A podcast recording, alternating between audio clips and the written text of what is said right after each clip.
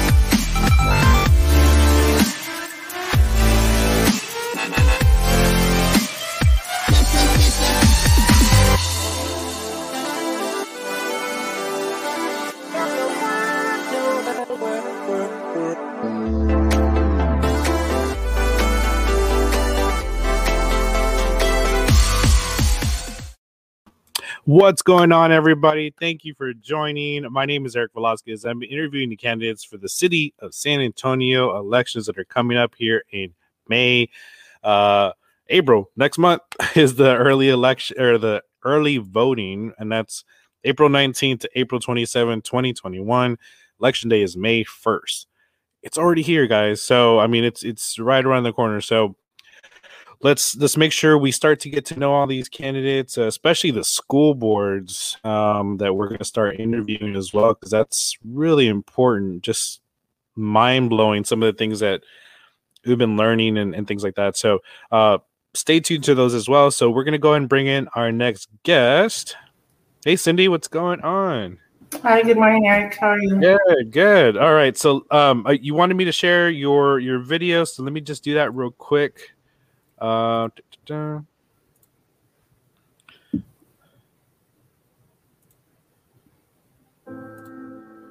With over 2 million people and growing, San Antonio is a beautiful city rich with diverse culture, history, and still maintains a small town feel. It's through efforts of hardworking people like yourself that have kept our city thriving. Raised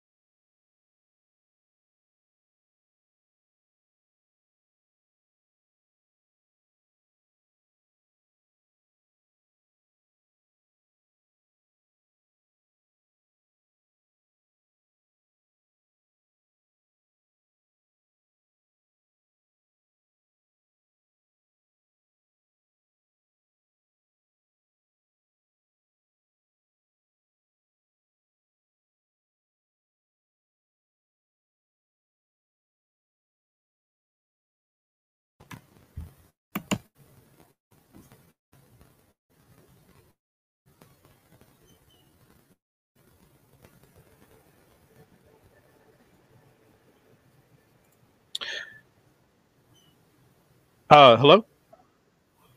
Hi, Eric. Okay. It was muted the entire time. no way, was it?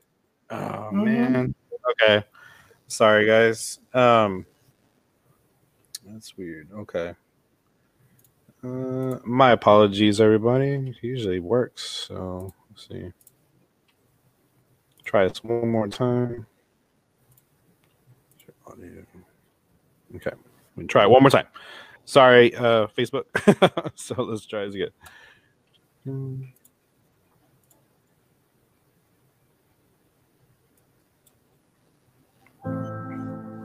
With over 2 million people and growing, San Antonio is a beautiful city rich with diverse culture, history, and still maintains Can, can you hear it? Feel. Yes. Okay. It's through efforts of hardworking people like yourself that have kept our city thriving raised in the heart of San Antonio, my brother and I learned early on the value of hard work. We sold glass bottles, plums, even tin cans just to make a few dollars. As a single mother, I raised my children also in District 1, and I taught them the values I learned here in my community. Just like many of you, we have also struggled, but through hard work and our faith, we have been able to overcome Today, I look at our city and my district and I see that many in our community are still suffering. And that these numbers keep rising. Crime rate keeps rising, homelessness keeps rising, our taxes also keep rising. The past 15 years, our community has witnessed firsthand the politicians, they don't care about us where we live. Their political paths have not solved any of our issues. This race is about the people versus the politicians. Join me in standing up for our community, for our families, for the people who want the right choice for a better San Antonio. Together, we can vote to bring back our economic security for our city, safety for our neighborhoods, support small and family owned businesses, reclaim the history, the arts, the culture of this city that we call our beautiful home. Take a stand with me because I can't do this without you. This May, vote Cyndi Dominguez for City Council, District 1.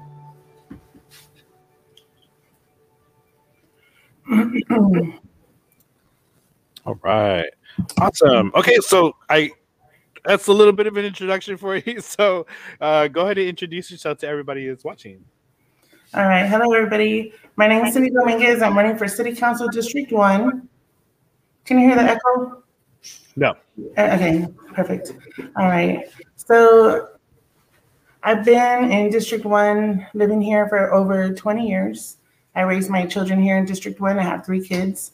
Um, they're older now, so they're about your size. They're 26, 23, and 21.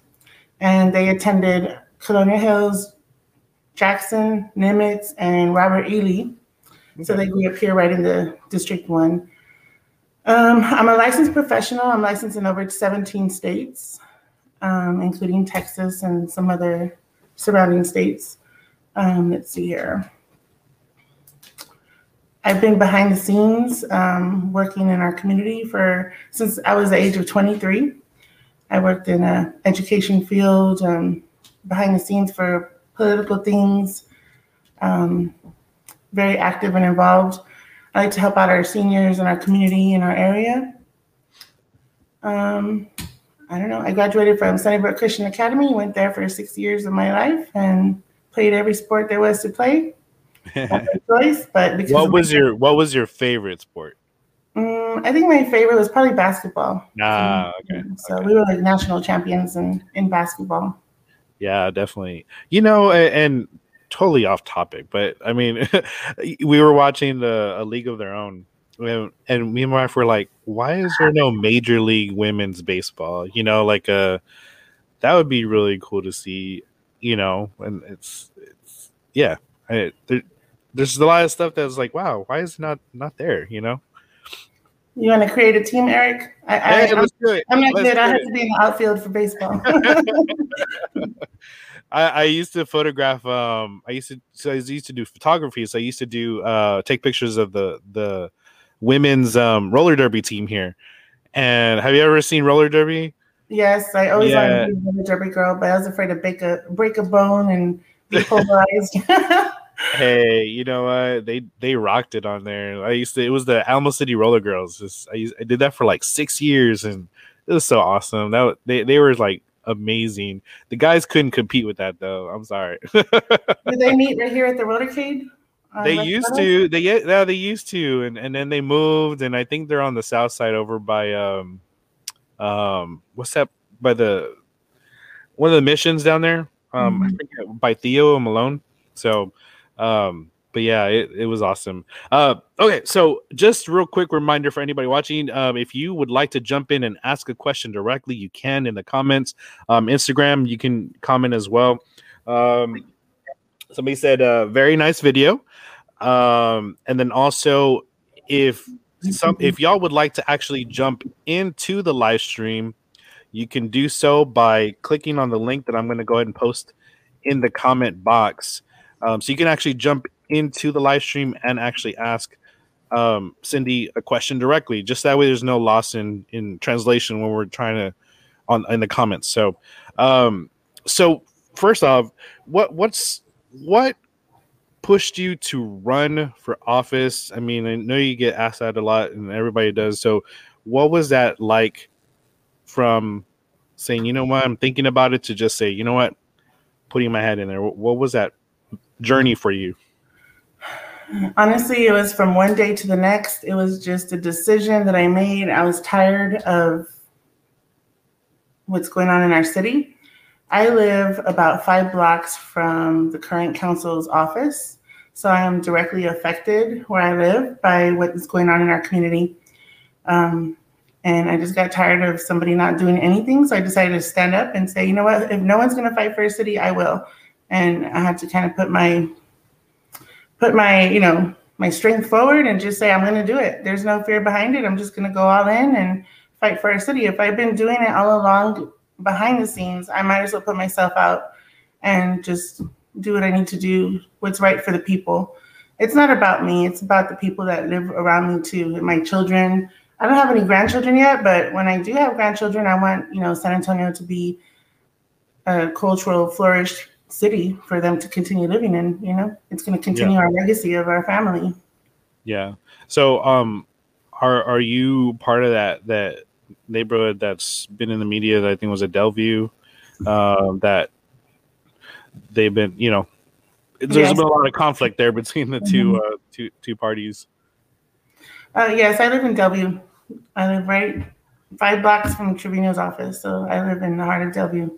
Yeah. So mm-hmm. I mean, what what has been that that back and forth between you know the association and and the councilman's office? I mean, obviously a lot of people are upset, but what what are some things that you would like to see implemented that you think you can do change this situation? Um, I understand how they're upset and they're fearful and they want something done. So basically, for the past five years, honestly, for the past 15 years, this part of our city has been overlooked because um, I've lived here, you know, for a very long time. Um, what I would do is I do have compassion for the homeless. I'm not going to lie. I, I will feed them and I will offer them um, blankets or socks, whatever they need, I'm going to offer it them. But I'm not the one that's in office right now. If I was in office already, what I would do is pick up the homeless. They need to be uh, rehabilitated, reconditioned, and put back into society. They are humans too, and they are, you know, voting people. Some of them are already registered to vote, and some of them aren't. But they are citizens of San Antonio also they each have a different story. But there's one thing that I would not do. Um, if you ever been to the back of Trevino's office, there's a man back there that has been there for five years who has lost the ability to walk. And why hasn't anybody called social services to help him? You know, he's disabled and he just sits there. I mean, there's certain things that he should have done already. So right now, what I would do if I was already in office, I would have been working along with some of the other 501c3s that are already active. You don't have to reinvent the wheel. You just have to allow them the access to do what they're what they're good at. If that's what they want to do, is take in the homeless, rehabilitate them, offer them a tiny home, offer them a place to stay, um, a bunker, a cubicle, however it is, a humane way instead of just offering them a piece of grass and a tent then by all means do what you're supposed to do. You know, let's let's get together. Let's pick up. I picked up the homeless during um, the winter storm. You know, they're not all on crack and drugs. There are a lot, but they're not all. There's some doctors out there. There's some lawyers out there. There's people who have um, their families have passed away. They lost their their home. Um, their family has turned on them. So there's different reasons why they're homeless at this time sometimes people are just a paycheck away from being homeless. I've been homeless, and I've been homeless in District One. Hmm. Mm-hmm. So, so what can you say to to those that are not um, compassionate towards the homeless? Because I mean, we see a lot of that, especially in the politics, political world. It's like, well, well, they just need to get a job or whatever. So, um, what what can you tell to those people um, that might might think that way? Well, I mean, it's okay for, I mean, not everybody was raised the same way. So either you were raised with compassion and empathy or you weren't. You know, there's two alternates. So for the ones that do want to do something, then help out. For the ones that don't, at least don't block the way, don't stop it. Don't find the people who do want to help. You know, allow them to do what their beliefs are. To, um, if I want to go feed the homeless and open up, you know, tiny homes in my church, then by all means, don't find me $80,000 to to stop me. Don't serve me with the cease and desist letter. Allow me to do what, what my right and my my mind, my heart, my religious beliefs tell me I can do. You know, don't don't stop me. Yeah, and and I think currently, as of right now, it is illegal supposedly to give food out or do a food like cooked food to people from what I've heard from you know volunteers that are or organizations that are trying to give out food that that police will stop them from doing that. Um, so is there something that we can do at, at a city level that can stop us stop people from doing that? Well, I mean, I understand that we have to get like a permit. Let's follow the laws. If I need a if I need a food handler certification to feed the homeless, by all means, I'll get it. It's eleven dollars. If anybody else wants to get it, I would, you know, help them receive it or achieve it. Um, but they shouldn't be stopped, you know. And if not, why doesn't the current council do something humanely to clear up that tent city? You know, there's tents behind him right now. I circle his office every day, at least twice a day, morning and night. Um, so I'm around. I see what happens, and I see when they move them forcibly. But they need to um, allow people to do what, what they're good at. Everybody has a challenge. Everybody brings something different to the table. If the city at least allows them or says, here's the plan, one, two, three, get your food handler's license or your preparation license, and then you can go feed the homeless. And you know, you're allowed to at least feed maybe a cold meal, like sandwiches and chips with bottled water as opposed to a hot meal. At least they're allowed to do something and they'll feel fulfilled within their heart, you know, that they've helped their community. Now, I don't want to criminalize the homeless mm-hmm. but they do need help. They do need to be picked up, and and the city council office is not the place for that. He should have reached out or to some churches or to some other 501c3s, whatever their specialty is, allow them to do that. And if anything, enable them with a, a grant or some funding that the city already has. Yeah, and yeah, that's that's just there's a lot of issues, right, that that that go along with the homeless situation or houseless situation, and obviously not one specific solution is not going to fix everything, but definitely money throwing money at it is not helping, and, and that's what we've seen like in District Ten. Um, I don't know specifically in District One, but the the the hurdle that seems to happen is there's a lot of well, not a lot, but there's a couple of nonprofits that are trying to do stuff like um, build those tiny home areas, right? But they get red taped and they get stopped because they um, people don't want it around in their neighborhood.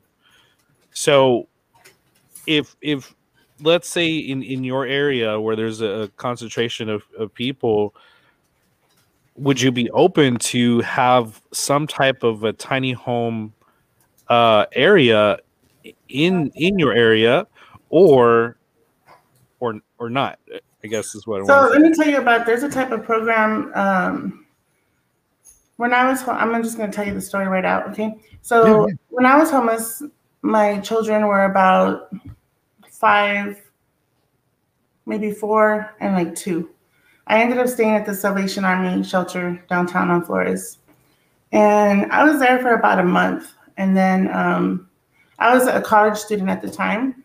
You know, I was a good college student. I had a job, I had everything going for me, but I was going through divorce at the time um, or separation. You know, I ended up homeless because I took my car to get a clutch fix, and the mechanic charged me three times as much as what he had promised. You know, so I was taking advantage of, but that's okay. So I paid for my car, I got it out, and I ended up not paying my rent, so I ended up homeless. You know, I was 23 at the time. Well, through the um, Salvation Army Homeless Shelter, they referred me to a home called the Visitation House. And the Visitation House is in District 1. And it's right in the center of the community. Nobody would ever know that that was a rehabilitation home. And I don't say rehabilitation as in drug addicts. I say it was a home for single mothers with children who were in college pursuing a degree, but who became homeless.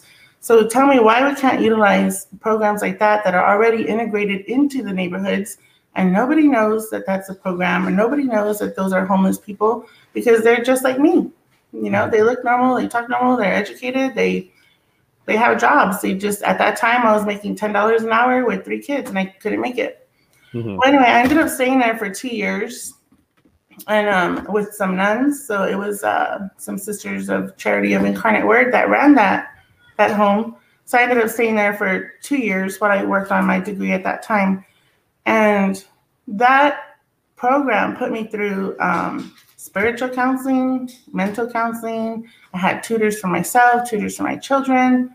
Um, people would donate clothes, would donate like Christmas stuff. You know, every every holiday there was something provided. You know, from the community. So it was all community provided, community donated, because mm-hmm. um, people wanted to see us succeed. You know, right. so programs like that integrated into the community with um, humility, humbleness, giving, a humane way will rehabilitate a lot of the homeless people that we have now. So there's a difference between having compassion and helping the homeless, and then there's a difference between trying to criminalize the homeless when when they still have potential. You know, not everybody is on drugs, but they have to be willing to get help. Mm-hmm. So let me bring it back to my neighborhood real quick because what's gonna what's happening here now, why Dellview is so mad and we are so mad, is because the homeless right now have free reign. They're able to walk into the corner store and steal for breakfast, lunch, and dinner up to $500 and get away with it. Who's giving them that free reign? The city council is. The current city council right here in our neighborhood. And that's wrong. You know, I mean, that type of stuff needs to be addressed. That is a criminal criminal activity. That part needs to be handled. But it's not a crime to be homeless. It's just a crime for your actions that you do if you are stealing or sex trafficking or having sex in the alley with young girls, our neighborhood's pretty bad. People haven't talked about everything that goes on in our neighborhood, but our neighborhood is well known for. We have the highest um, in human and sex trafficking and child sex trafficking, along with the homeless issue. So it's pretty scary. I mean, if you walk out to your alley, you'll you'll see some grown men having sex with young girls. And when who are we going to call if we don't have the cops? You know. Our, our neighborhood isn't as safe as it should be. Man. It's like we live in a third world country, you know, and we live here in San Antonio, Texas. Yeah. Um, and what what are the convenience store owners or what are they saying? I mean, to this this situation. Well, they call the cops for help, um, but there there's nothing that they can do. You know. Okay. Um. But even like Starbucks right here on I I don't know if you're familiar with the area, but there's a Starbucks on I-10 and uh, Vance Jackson, even they shut their lobby. Really? You know, the same reason for the homeless issues. So you can't even go to Walmart. You can't even go to Bill Miller's. You know, Bill Miller's is a congregation of at least 10 to 15 homeless in the very corner pole. Um, uh, Betty says, "What would you do about communication between city and seniors?" That's a, uh, that's a big one. Definitely. Well, I mean, in addition to um, hi, Miss Betty. in addition to um, you know social like social community helpers i mean somebody has to be and there's got to be a program to help seniors and if we're not helping seniors actively we are losing our seniors so we do need to stand up for them and protect them also so whether it's a safe officer in the neighborhood that needs to help make phone calls or you know they have these ideas to send out note takers to the community instead of police department we need to keep the police department and send out those note takers to make sure our, our seniors are at least safe. Um, but we can definitely set up some programs to help our seniors. You know, it was super sad to see how many seniors have been abandoned by their own children hmm. who have, you know, been without food recently. And I mean, COVID's been a long time, right? It's been about what, a year and two, yeah, it was a I mean, yeah, the anniversary was just recently. even before this time, our seniors were suffering, you know, so yeah we can even maybe try like an adopt a neighbor program and specialize in you know pointing out where our seniors are if they agree to this you know but it also takes you know open communication with them people if they don't have respect for our city how are they going to have respect for the fellow neighbor their fellow senior you know i don't yeah. know how so many people were brought up without the morals and the integrity and compassion and empathy you know, the first sign of a psychopath is the lack of compassion and empathy. uh, I don't know. so how many psychopaths do we have running around?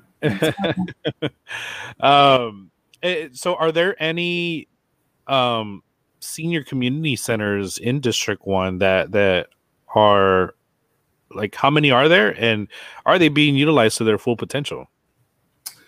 Um, there's several. There's multiple. I would say more than 15 for sure. Um, but I don't think they're being utilized to their full potential. I mean, they can use certainly assistance and certainly more food programs, more community helpers, more vigilant eyes to keep an eyes and ears.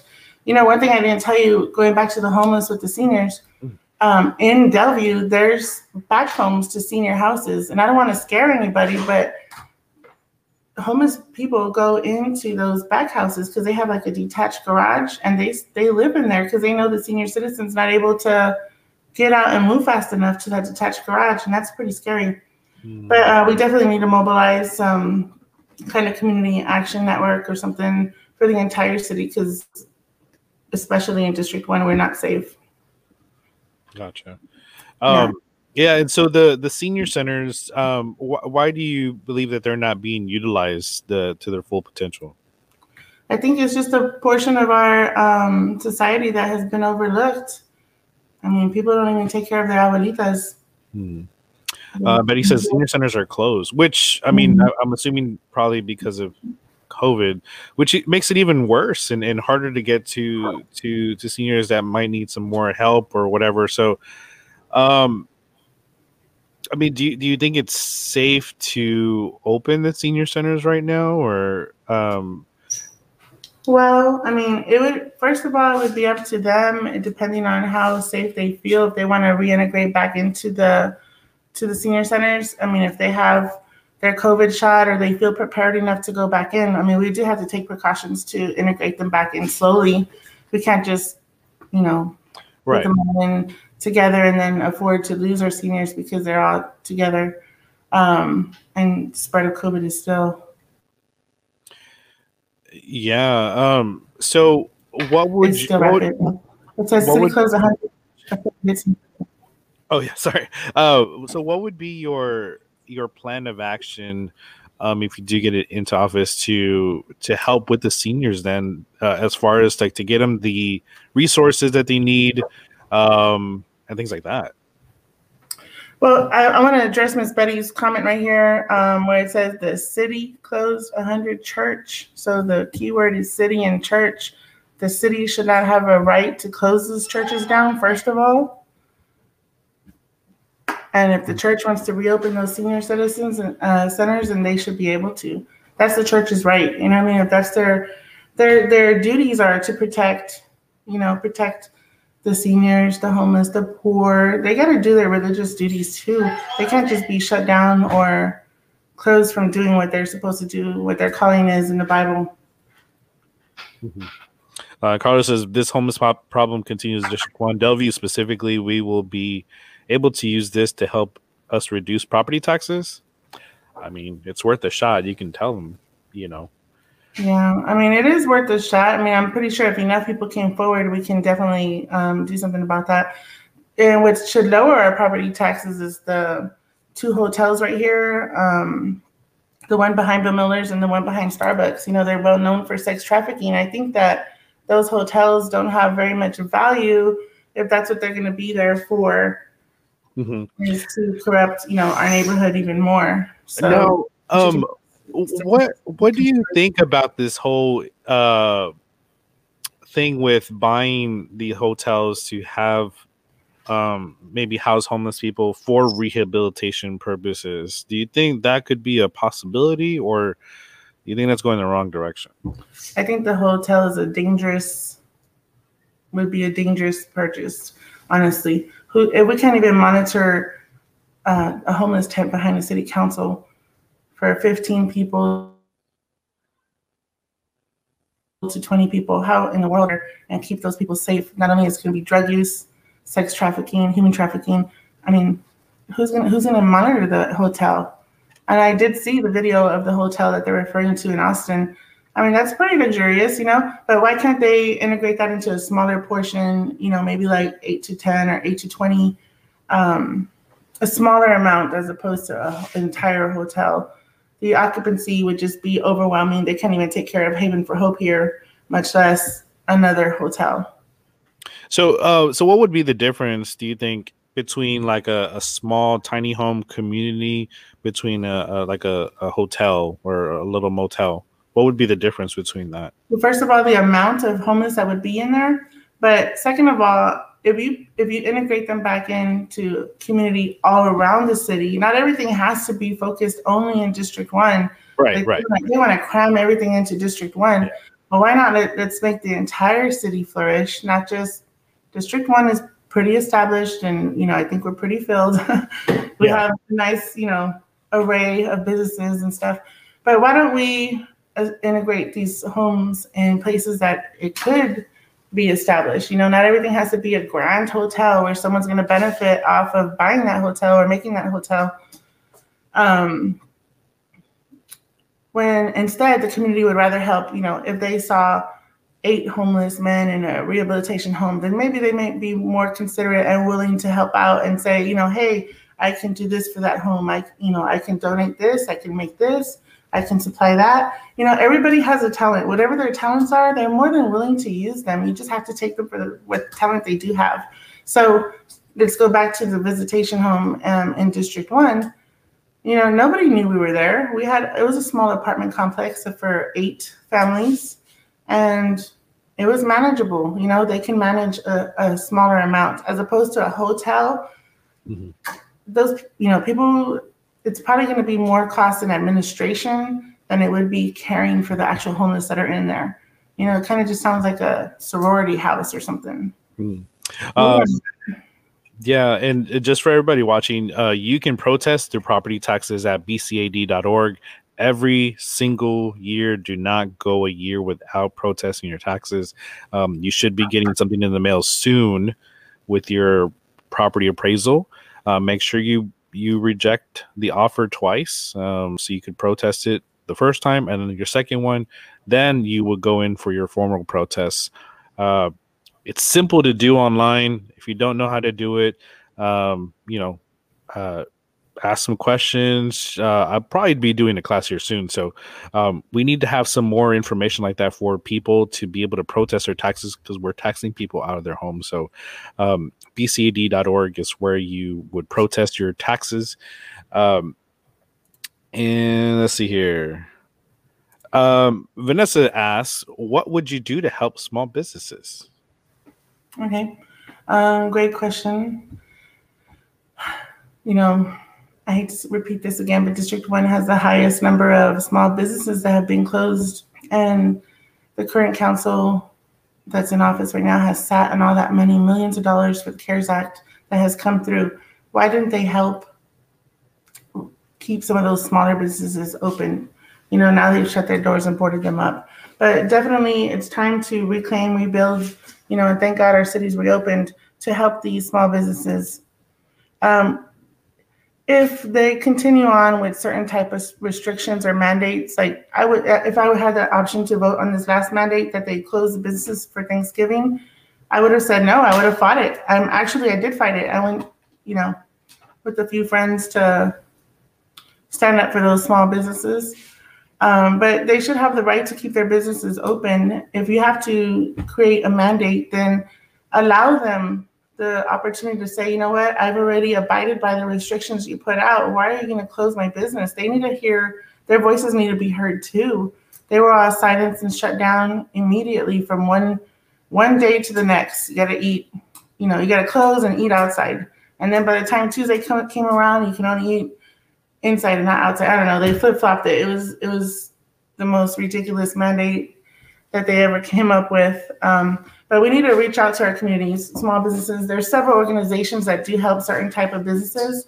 Um, like several, um, I forgot what you call it, but they get certified through the city, like uh, different hubs of the city, and um, they get a certification for like being like a, a Latino or small business or woman owned. You know, and we need to be able to have at least some type of direction to help these small business owners and say, hey, this is what is available to you. You know, if your capacity or your amount of employees is under 30, this is what is available to you. And if your capacity in your business is 500 or more, here's specialty programs for you. And if you don't know how to apply for them, then we have somebody to help you with that. But definitely, um, the small businesses need to be heard. Their voices need to be heard because they matter. They, that's what makes up our our city. Our city is culturally diverse because of all the different types of businesses. Mhm. Even if you stop to look at the businesses that have made it and you think, wow, I should have invented that and I would be a millionaire. You know, they everybody thinks a different way, and whatever it is their their um, expertise is, they, it's needed here. You know, they thought of it, and they need to be able to make the best burger, make the best tamale, make the best craft. You know, make make the best yard sign, whatever it is. They need to be able to stay open because they have other people to feed too. Yeah, definitely. And perfect segue into my next question. What are your three favorite small business restaurants in District One? Um, if it's for sushi, I'm gonna go to Goro's for sure. I get the UT roll there. Um, if it's, I'm always like seafood related. I like to go to La Playa and get the filete flameado. That's pretty good. Um, and a go-to always, I don't know how small you think this is, but it would definitely be mi tierra. oh. Menudo and some zapata margaritas there. so I'm gonna put that on the comments so y'all go check those places out. They're small businesses. Um, we want to make sure we we help, you know, these small businesses stay afloat. Um, so all right let me get back to these questions here. There's a lot of questions coming up. So uh youth 412 connection what is going on? Um where is your priority on helping or providing youth programs within your district one? Thank you.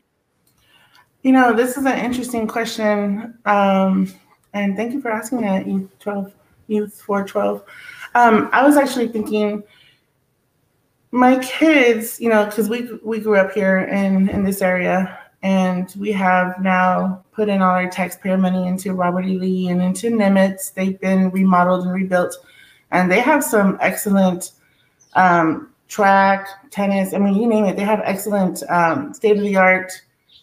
Um, you know, I wouldn't say venues or you know, but they have access to the state of the art, you know, courts now.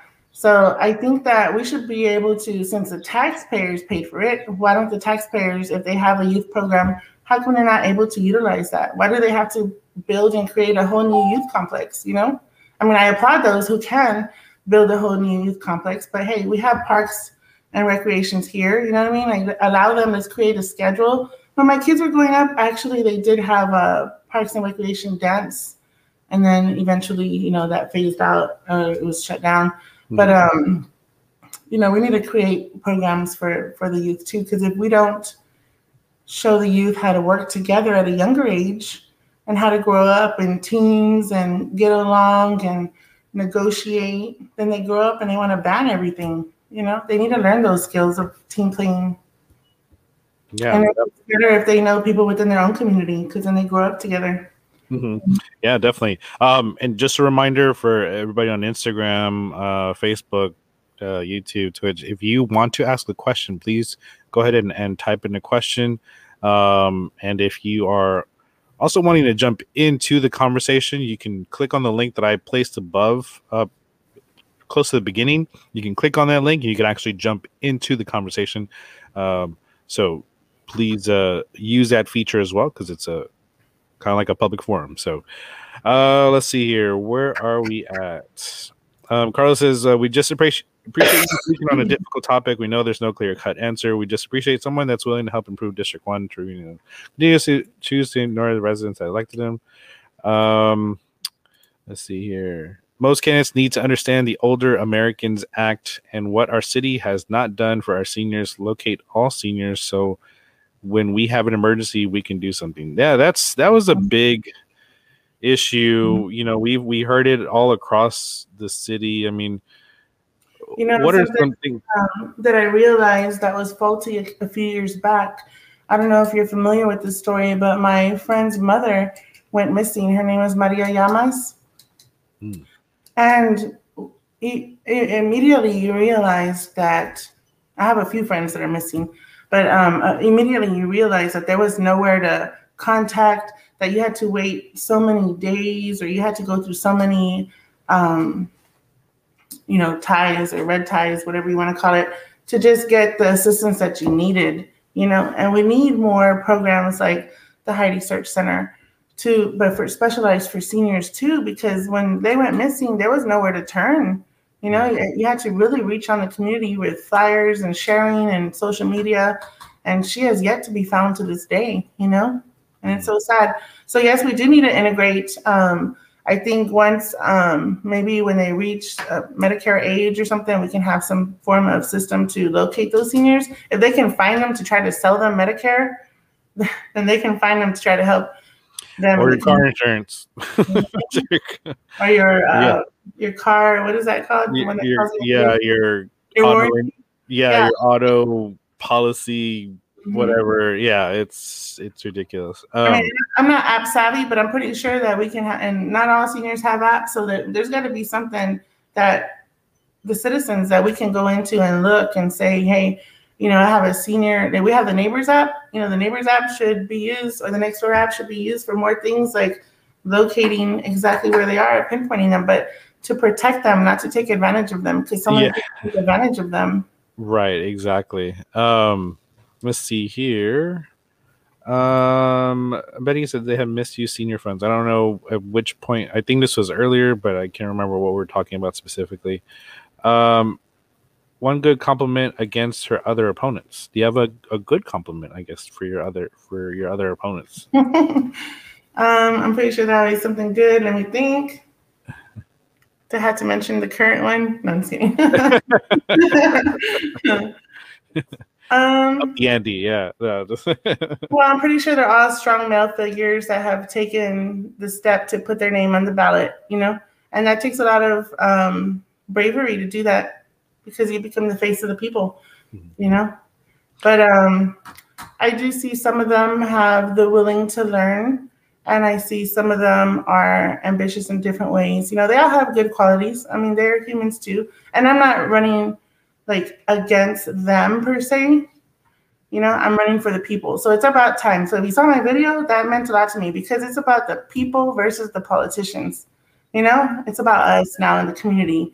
People yeah. have overlooked us, seniors, our children, and just our normal everyday community. So we've been all overlooked. Definitely.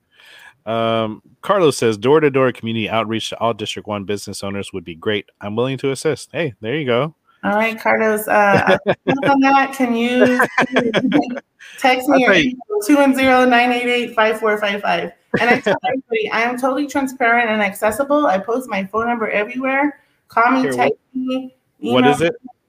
210-988-5455. Okay, so I'm gonna put it on here, and then I'll post it on, so that way people can see it, and then. uh they can text you or whatever. Um, yeah, and, and okay, and with that, I want to ask your phone number. I know, right? I, I, yeah, I know. It's not mine. It's not mine. um, I, I do want to ask though, is with everything going on with with the elections and stuff like that, do you do you feel like we can have a better election model and, and, and a better way to campaign instead of spending so much money on advertisement or things like that do you think there should be a cap on on how much a campaign can can get in contributions like completely not per person but completely um do you think there should be something like that well i mean Okay, there, that's kind of like a three questions in one. As far you first you asked about the election system, and then you asked about a cap for campaigns. Let, let's do the cap for campaigns. Yeah. Okay. So in regards to a cap for campaign, y'all can help me reach that. no, we haven't reached that yet. But um, I think that for there should be a cap on who's funding those campaigns because that's where I and I don't want to say this, but that's where the corruption leads in. It's who's funding those people that are campaigning and what's their motive behind them donating those funds. You know, so there should be a cap on that part. Um, now, as far as like how many donors or how much a donor can give, I mean, we already have the caps at you know 500 per person. Um, but I think that for a local race, I mean, I would say about 40 to 50,000. I mean, it's just a it's kind of just trying to get your word out, you know. And it's sad that people don't have the access to see everything that we do or where we have to promote. You have to depend, you know, on a, a yard sign or a flyer. And a flyer doesn't convey who you really are. You know, it says our highlights, but it doesn't it doesn't really convey how our approach is to to people or to humanity. So, I mean, there should be caps for sure. The limit, I but I wouldn't be able to tell you the exact number on because every campaign is different. Right, right. Well, eh, but that's the thing too is is there's there's some campaigns that can't earn a lot, um, mm-hmm. or or aren't willing to earn a lot because they just feel like it's better to just go to door to door, kind of like how Carlos is saying, to just go to door and do it that way. Because at the end of the day, um, are we relying our people just to see our signs to get elected, or are we wanting people to to to connect with our people that we're voting for? So, I think that's that's the the question about it is, but. Mm-hmm what what I saw on on some campaign finance reports, there are limits, right, of five hundred dollars. But what I noticed that there were, and not for you, I'm not I'm not talking about you. I'm just I'm talking from from other people's. There were some that were getting five hundred dollars twice from the same person, um, which is kind of weird. Well, maybe and, one husband and one wife. It just depends. Maybe they shared the same. Well, it was the same name. It was the same name, so that's why it was kind of. I was like, huh. I thought you know it was the the limit of five hundred dollars per person, but I don't know if it's per transaction or what. Not so, per transaction; it's per person. So you you're more than welcome to donate five hundred dollars to my campaign, but you can't do it twice. yeah, yeah, and so that that's where I think the the issue lies in is why are some getting paid twice from the same person? Um, you know, it really starts questioning some things. So, but yeah, that, that's what really I think a lot of people are frustrated with the corruption and and, and being people having politicians bought off for. Um, you know, I mean that's that's a really big deal. Uh, let's see here. Um, so it depends on Fernando. I see what he said about the 1,000 max per person, but that's for the mayor. Um, mm-hmm. Yeah, that's for the mayor. For a city council, it's 500 per person, and one thousand per couple, but it would, you know. Yeah, so I don't know. I, I don't know what what happened with that situation, but well, that's a good uh, thing. Out. Please uh, screenshot me that later. Everybody could find this information on the no, City of San Antonio website under the campaign finance reports. You can look up any candidate um, and find out where this money is coming from and where you spend it. Um, so definitely you want to make sure you know who who the candidates are and where they're spending all this money from. Two. Uh let's see here. Where are we at? Um Shannon says, I agree, Betty. Uh, even in Dellview, when we pass out the food to the elderly because they don't have access to social media or internet most times, we don't even know they are out there suffering. We really need to go door to door to identify elderly and who needs help. Very mm-hmm. true. Um, but he says, Can we get our streets in our neighborhood repaired? We are never in the list for repairs. We have one sidewalk to a bus stop that has not been finished, only one half done. Why? Oh, yes, we definitely need to repair our streets. You know, one thing that was super funny is after I put my name on the ballot for the election, uh, two weeks later, my sidewalks are being redone. they are definitely watching me. But um, I mean, definitely, we need more lighting in certain areas, mm-hmm. and we need some kind of security or some kind of monitoring in our alleys. We all have alleys, so a lot of stuff goes on in those alleys. Uh, we definitely need to redo um, our streets. You know, I think that some portions of our streets are already broken, and we need to do our redo our guardrails. Um, I don't know if you remember there's a guardrail um, over here by the quarry. And a few years ago, when it flooded, there was a family that drowned there. Mm. That guardrail is still broken. Like, how many years does it take to fix this guardrail? Mm. Somebody else can still um, have an accident and go through that guardrail, or they can still, the next flood, somebody can be right back in the same situation, you know? So, our town, our part of our district, you know, District 1 has really been overlooked and we have a lot of dark spots that offer crime that shouldn't be there you know yeah um, Anne says, uh, "What will you do to protect the property owners and residents um, from so much of the unsheltered, unsheltered in and around D1?" So I'm assuming unsheltered, like the homeless people. Um, well, okay, so we do need more more police officers. Um, they need to be able to have the right to remove those homeless and at least tell them or give them a transport to another center that's going to help them. And if they don't want the help, then they need to be, you know, taken to some, you know, maybe the Haven for Hope can open up their yard. At least they can be taken into the yard there um, and protect us during the nighttime. But um, the property owners and the residents. So, I mean, I live here too. So in W, and what I what I notice is that we don't ever see a police officer come through our neighborhood because they're always there's not enough for one. You know, there's not enough police police officers. So we really have to rely on our own neighborhood. But then at the same time, some people will call the cops on you for laughing too loud. Why don't they call the cops when the neighbor two houses down is having their house burnt down by the homeless, you know? Because that's what happened on my street where I live. So, I mean, we have to utilize each other right now because we don't have the protection that we need, and we need people to be able to listen to us too. We are we are residents too. We're voting citizens. We need to protect our properties too. And if we have to bring protection into our own hands, then of course somebody else is not going to agree with that either. So we need to be able to enable our community to have enough adequate officers and allow them to do what they're supposed to do and protect us too. Mm-hmm. Yeah, definitely. Um, and and uh, um, Cyndi did answer this question earlier and kind of just right now as well. So um, if you want to go back and look and listen to that that part of it, you know, uh, you definitely can. Um, Edward asks, um, "Do you support defunding the police? Does the incumbent in D1, Robert Trevino, support this initiative?"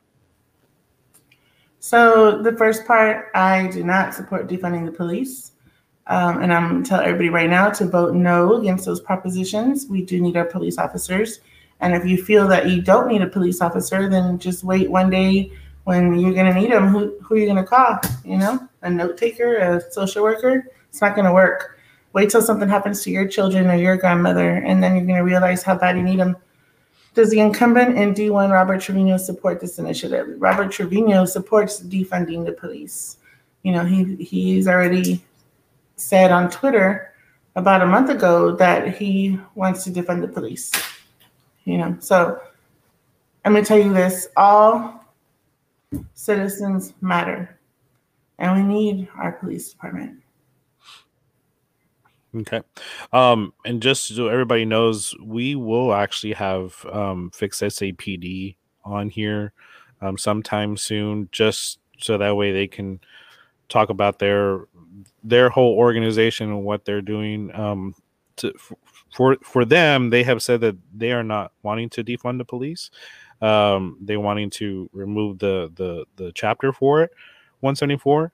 Um, I have also reached out to SAPOA. So SAPOA is still kind of in limbo with as far as coming on to also talk about why they're against everything. So um, because we want to make sure we have a clear understanding between both of the initiatives.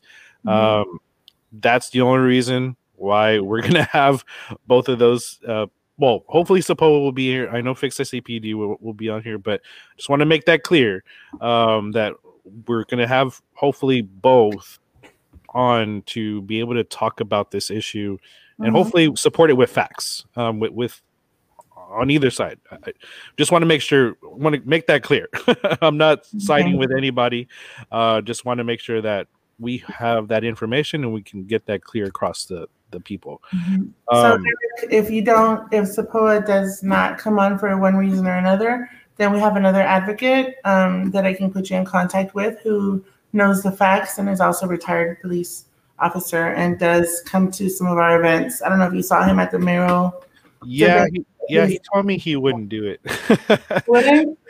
he said that he wouldn't, uh, quote unquote, talk with liars. I guess. Uh, well, not me, but with with Fix SAPD. So. Oh, maybe. Oh, you uh, want him on the same show or on different shows? On the same show. Yeah, yeah. Oh. I, I, I want I want because one, I have a mute button. I can mute anybody I want to, right? so there will not be any type of argumentative, you know, like whatever it is. Um, I just want to make sure each person has their own opportunity to speak and back their um, back their claims with facts. So I just want to make sure I have that open platform for both at the same time, so that way we're not guessing who and who's you know. So well, that's that's my goal. well, no, maybe you should separate them. well, I mean that they will be separate. I mean, it's going to be a virtual thing, like but, two different hours. Yeah. Well, let me know if you need help. Then I might, you know. Call. Yeah, yeah, definitely. Um, let's see here. Where are we at? Uh. Um, Carlos asks, what programs or events would you create to help unify District 1 neighborhoods and businesses, and how would you bring our neighbors together? Well, those that break bread together stay together. So I feel like if we can all, it, it, it takes a time to unify, okay? So one person has to start, and then it, it grows to four, and then it grows to eight. But if they're more than willing to work together, I mean, there's several ways we can do it. I mean, it's kind of like national night out, but just don't do it on one night. You know, put it for the entire city to participate. If they can, um, what is that called? Where, um, where you go to each restaurant and you try their thirty dollar oh, meal.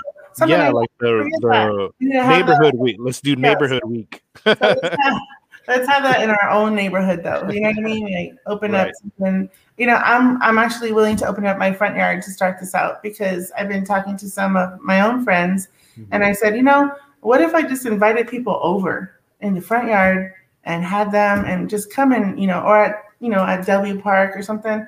Mm-hmm. Um, just have like community small start out small small community potlucks or barbecues you know just the way we used to do back in the days when we were growing up you know sometimes we the church would just say potluck, and then that's how you got to meet people in your church.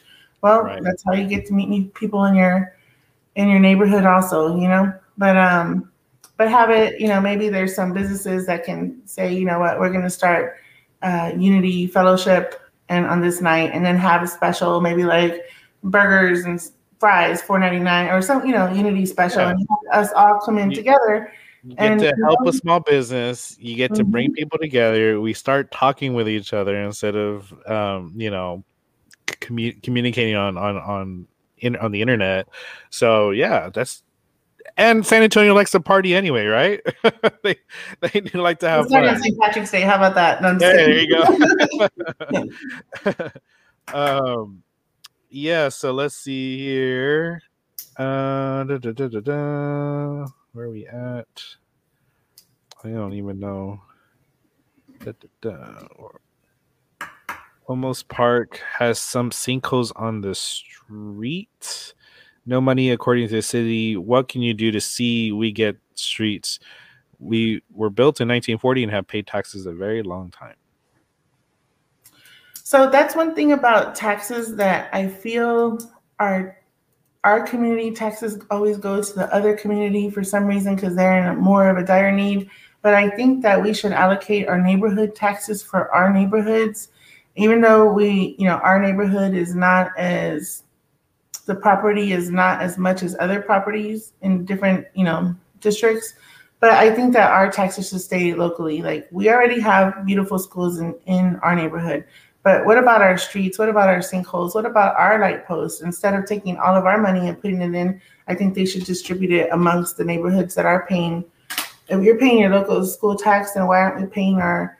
Why isn't it going to our own local neighborhoods? You know, why are they taking it and giving it to other neighborhoods? You know, mm-hmm. it's kind of like they can't just steal from one to give to the other. You know, but if they're paying for it, then we should be able to have it. If we're paying for it, we should be able to have that in our neighborhood.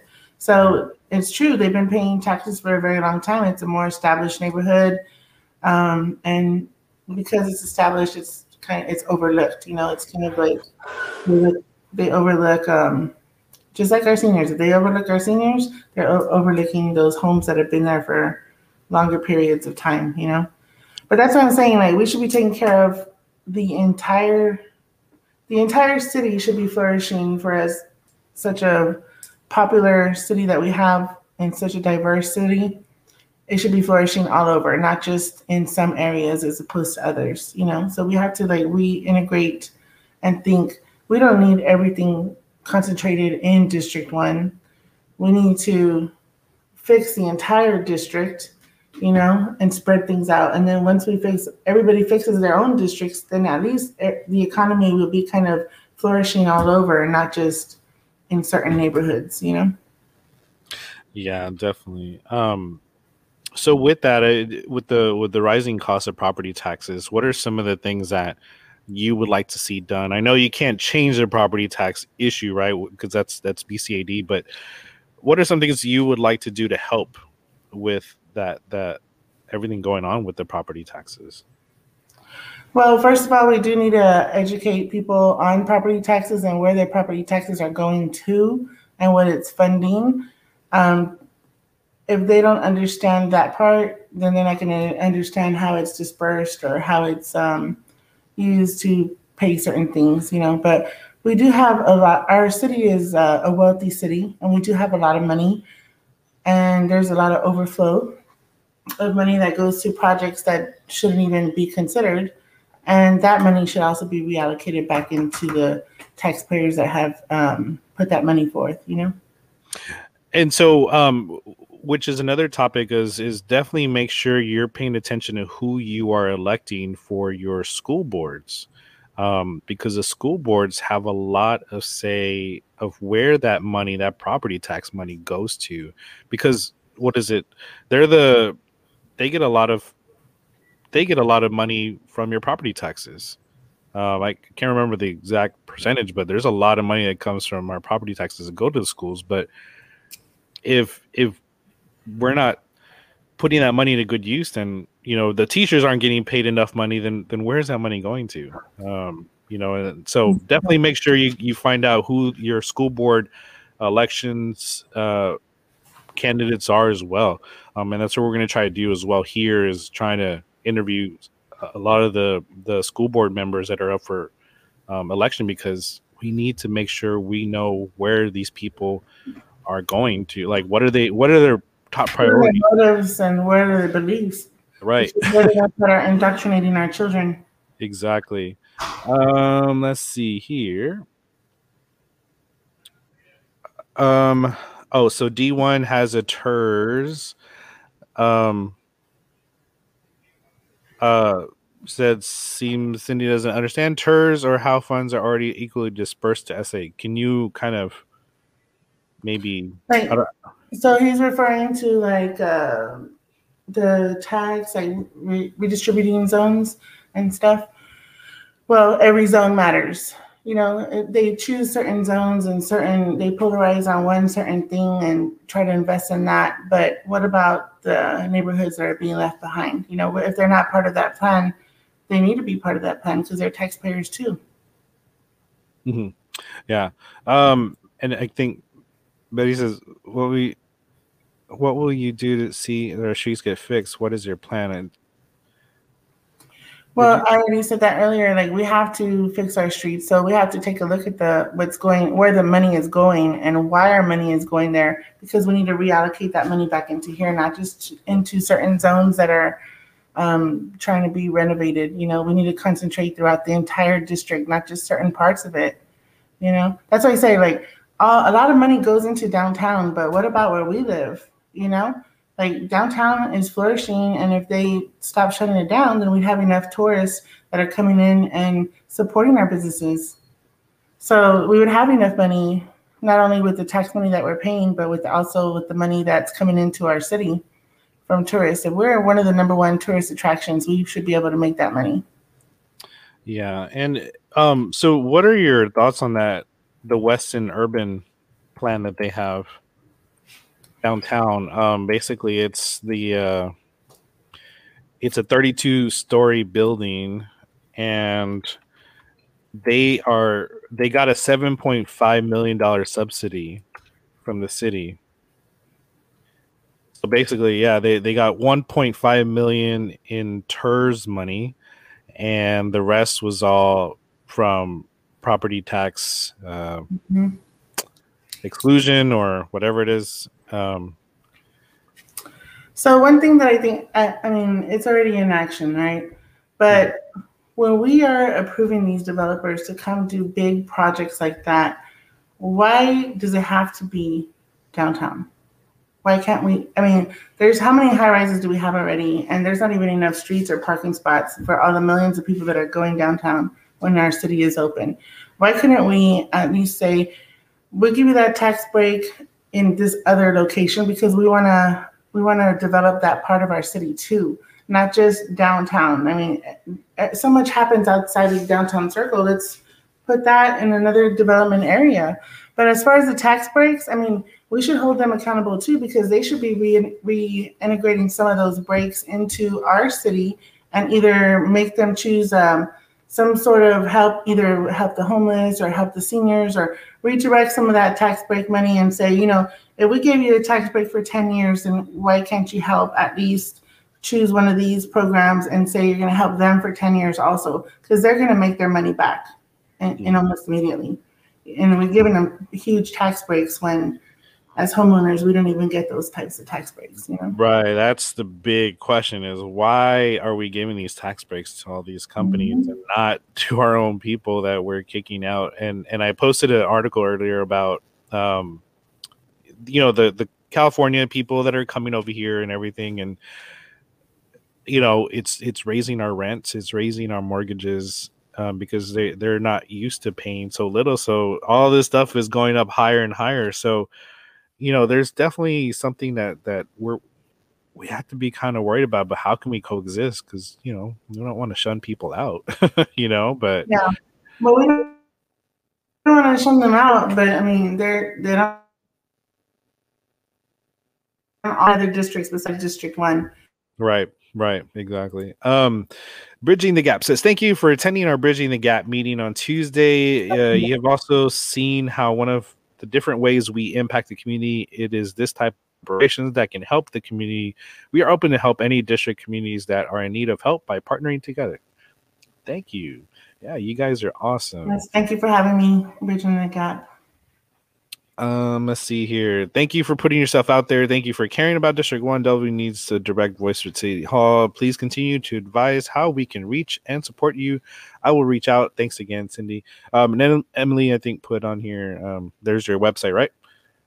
Yes, that's my website. And then if you click on my website, um, it'll take you to my phone number, my email, my social media pages. I'm transparent. So if you want to find me, you can find me. um, and uh, one last thing before we we we stop here. Um, do you think that ranked choice voting would be a, a good thing for our city? Um, and if so, like, what are your thoughts on it? I guess. Um, well, that's a good question. So, ranked choice voting would be better for like a smaller community, but I think our city has millions of people that that would be more like a popularity contest um, yeah, that's kind of like it's kind of like you just want to vote for your high school prom queen or something. But I think we should fix our election systems that we have here and make sure that that election has um, our machines, our process, um, the way we carry through our elections has um, is done properly and not overlooked or not misused. So ranked choice voting Eh, so we would eliminate out of our, just say out of our six candidates that we have now in D1, you would eliminate what, three of them? I mean, no, so here I'll I'll just explain, especially to everyone, because this is new. This is a newer concept uh, for the U.S. in general. But the way ranked choice voting works, every election, even the election we have now, we have to have the fifty plus one percent, right? Mm-hmm. The the candidate who wins has to have the fifty plus one majority. Um, and if they don't, we have a runoff, right? Which we have to wait for another couple months to have another runoff. What happens is every runoff election costs our city taxpayers, us, eight to ten million dollars every time to have a, a a runoff election, which also has a low turnout to begin with already, right? So what happens with ranked choice voting it eliminates runoff elections by having an instant runoff election. And especially in races like D2 and D3 and D5, where has, you know, a lot, right? Seven or more. candidates running, what happens is you vote once, you vote for your specific candidate by order. So you can let's say if you have your first person is this one, and then you you rank them however you want to one, two, three, four, five. If your preferred candidate doesn't win, has enough votes, and nobody does have enough votes to hit that 50 plus one percentage, then that last that person that has the least amount of votes gets dropped off gets dropped off and then goes to round two automatically. You don't have to do anything. Nobody has to re-vote or anything. Then it just keeps doing this cycle until there is a clear and definite winner. Um, and what happens with this is this creates to where it has more people's voices um, heard and it's and it, is not actually a popularity contest because with the current election the way it is, it's already set up for just two people. The way everybody starts putting it out there, especially in the media, it's like, well, here are your two choices, and that's it. And they don't bother with the rest of the people, and they usually favor the incumbent and things like that. So this is why ranked choice voting helps with kind of evenly evening things out, and people are more um, prepared to maybe vote how they want to vote and can see how they want to vote. And also it would create a little bit of um, unity between the candidates as well because then as an as a candidate you would want to try to get somebody else's second place vote um, for their voter base. So it, it kind of helps stabilize things a little bit and then we're not really too focused on the party system and how you know you have to vote this way this way it really starts focusing more on the candidate themselves so um, with that explanation does that kind of make you think about it differently? Well, yeah, I know I understand it completely. I just don't think for the size of our city and the magnitude of what we have going forward in our city in our city election, I don't think that would be a great idea. But um, for a smaller county, I would say yes because they can't afford to go into a runoff or whatever. But here in San Antonio, I think that we should just fix the election, you know, integrity problems that we are having now um, that type of system could be used for other things, you know, but I don't think it would be good to like. It, it's kind of like a mathematics game. It's it's not going to be, uh, it's going to end up by the statistics and not by who the people really want in there. You know, it's, it's so I, I still think it's more like it's one seat. Choose the one person, and if the last two make it in, then let's go ahead and have the runoff. But I think that the averaging to get the voters to choose their ranking. It would be different if there was three seats, you know, or something like that. And then first, second, third made the first, second, third place, and they got into those seats. But I don't think it would be good for one seat, you know, one city council seat, as opposed to if there was three positions, you know, like city council assistant and vice assistant or whatever, then maybe that would be, you know, the hierarchy of how they can be placed in there. But I just don't see that as a solving anything for San Antonio, but who knows? I mean, we can always talk about it and try yeah. to sway my thinking or I mean, I'm open to suggestions. If that's what people want, then that's what the people are going to get, you know? Yeah. Think, um, if they wanted to go that route, we should definitely take time to educate the community so they know what they're going to get into before we chose that type of system. Exactly. Yeah, definitely. Um, all right. Uh, so um, Marianne says voters need to research the values of the candidate and the issues of the district. It's not a popularity. This is true. This is very true, and um, you know it, it is. It, it, has turned into that because now it's just uh, you have to vote for a specific party, and you know you really have to start looking at who you're actually voting for. Um, you know, and that's that's the end of the day. These people will make will be voted in. Um, so you have to make sure you're paying attention to who you're voting for. So, um, all right, Cyndi. So, uh, we're gonna go ahead and wrap up. Is there anything that you would like to kind of say, maybe that we didn't get to cover, um, uh, or just final some final words for your campaign? Um, I mean, we're we're working hard. You know, I've been trying to educate the community for 10 months on different things. I think it's important for our community to understand what's at stake here. And we need to get people out to the polls for the city elections. And if we lose or how can I say this? If the incumbent is able to continue his seat for the, the next year, nothing's going to change and they're going to appoint somebody else into that seat and it's going to be the junior of the person that we're dealing with now. So it's important to encourage people. Why are they going to go out and vote? They need to go out and vote to get new city council leadership that care about the people, that are not just politicians. Um, we need to get people out to vote no to keep our police department. We cannot afford to, you know, fix SAPD is um, the kind way of they're trying to word it. To, it's like a tricked way to word it to, so people can vote for it, but it's actually a bad thing. Um, I mean, we just need to take time to educate our community, and we need to make sure that nobody in our community is left behind. You know, and like you said, from our children's school books and how they're trained and raised, all the way up to our seniors and how they're abandoned and and ignored. You know, so everybody matters in this community, mm-hmm. and everybody matters in our city. And if we don't take care of our city, we're about to lose something that's really big.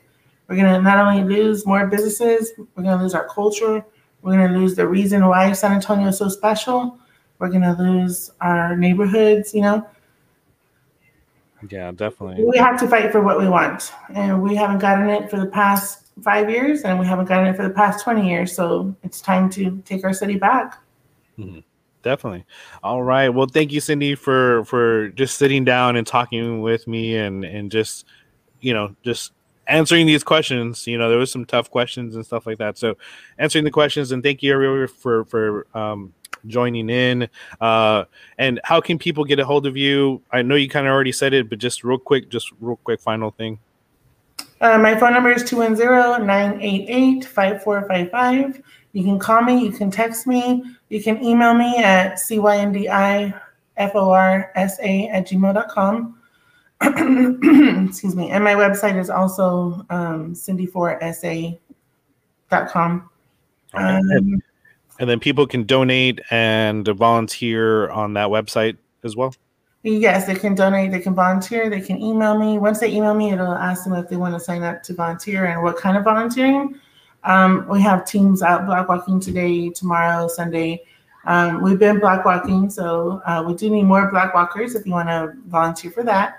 Uh, we also need um, some phone bankers um, if you want to help call to see if our any of our seniors need a, a ballot, you know, or if they need any kind of questions answered, just call me or text me, you know.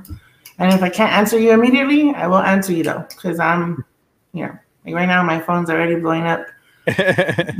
yeah, definitely. So, all right. Well, thank you, thank you everybody for joining, and also again to the viewers. Um, oh, I, I do want to quick topic. Uh, for anybody who needs assistance with their renters insurance or mortgage insurance, uh, specifically regarding this past freeze, please go to to TDI.